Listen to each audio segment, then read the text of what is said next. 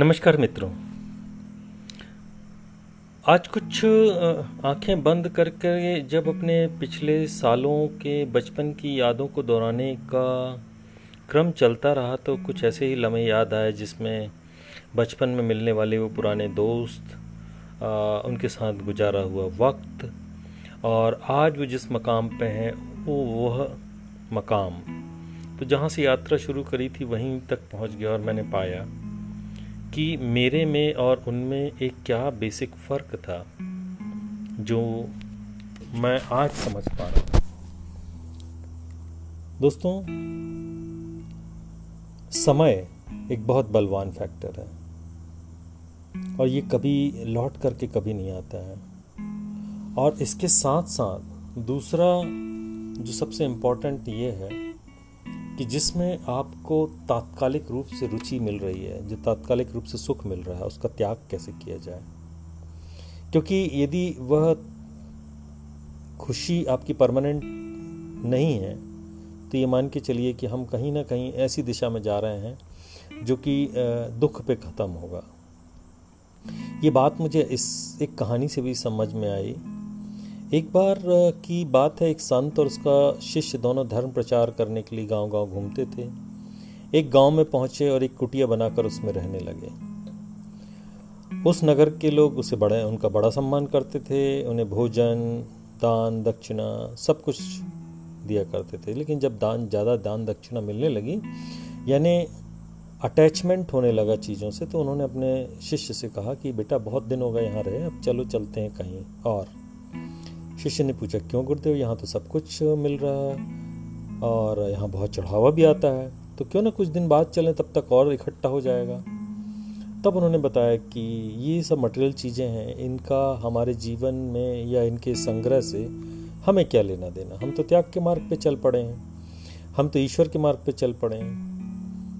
तो शिष्य जो है, वो थोड़ा सा डिसएग्री हुआ उनकी बातों से, लेकिन उसने कहा ठीक है सारा सामान छोड़ दिया। लेकिन उसने क्या किया उनकी जानकारी के बिना दो चार सिक्के कुछ मुद्राएँ जो थीं अपनी झोली में डाल दिया और अगले गाँव की तरफ़ दूसरे दिन सुबह वो लोग निकल पड़े। रास्ते में एक बहुत बड़ी नदी पड़ी जिसको पार करके जाना था। नदी के तट पर पहुँचने पर आ, नाविक था वहाँ पर। उसने बोला कि चूँकि आप लोग संत हैं वैसे तो मैं दो रुपये चार्ज करता हूँ पर चूँकि आप लोग साधु हैं संत हैं तो मैं आपसे एक एक रुपये ही लूँगा। अब ना तो संत के पास पैसे थे, न ही ऐसा ही मालूम था उनको कि शिष्य के पास भी नहीं होंगे। तो हेल्पलेसली वो क्या किया उन्होंने? आसन लगा के किनारे पर बैठ गए और ईश्वर से प्रार्थना करने लगे। शिष्य के पास तो पैसे थे, लेकिन चूँकि वह गुरु की आज्ञा के विरुद्ध चोरी से लाया था, इसलिए उसने सिक्के निकाले ही नहीं। तो वो भी गुरु जी के साथ बैठ गया और ईश्वर की प्रार्थना करने लगा और ये देखने के लिए कि गुरु जी बिना पैसों के नदी कैसे पार करते हैं? चलो चेक करते हैं। अब यहाँ पर जो है, उनका बिलीफ गुरु के प्रति थोड़ा सा कम हुआ। गुरु जी इस आशा में बैठे थे कि या तो वह नाव वाला उन्हें बिना धन के नदी पार करवा देगा, या फिर ऐसा कुछ होगा ईश्वर की कृपा से कि कोई भक्त आ जाएगा जो दान दक्षिणा देगा, जिससे वह नाव वाले का भुगतान कर सकेंगे। बैठे बैठे बैठे बैठे संध्या हो गई रात होने को आ गया परंतु ना तो कोई शिष्य आया ना ही वो नाव वाला तैयार हुआ उनको ले जाने के लिए। नाव वाले ने फाइनली डराते हुए कहा यहाँ रात्रि को रुकना जो है संकटकारी है और यह पीछे जंगल है यहाँ पे खतरनाक जानवर भी हैं तो या तो आप मुझे पैसा दे दीजिए तो मैं आप उस तरफ़ छोड़ दूँ या फिर आप जिस स्थान पर आ, से आए हैं वहाँ आप चले जाएँ। जैसे ही खतरनाक जंगल, भयानक जानवरों की बात करी, शिष्य घबरा गया और अपनी जान बचाने के चक्कर में उसने झोली से सिक्के निकाले और नाव वाले को दे दिए। प्रतिफल में नाव वाले ने क्या किया कि उनको पार करा दिया नदी से। गुरु जी ने पूछ ही लिया शिष्य से कि तुमने तो गाँव का चढ़ावा क्यों लेकर के आए थे? मैंने तो तुमको सब कुछ छोड़ के दे, छोड़ने के लिए कहा था। शिष्य बोला गुरु जी यदि ये सिक्के मेरी झोली में ना होते तो हम दोनों शायद कष्ट में होते संत ने बड़ी मुस्कुराहट से जवाब दिया कि जब तक सिक्के तुम्हारी झोली में थे, तब तक हम कष्ट में थे। जैसे ही तुमने उन्हें बाहर निकाला, हमारा काम बन गया।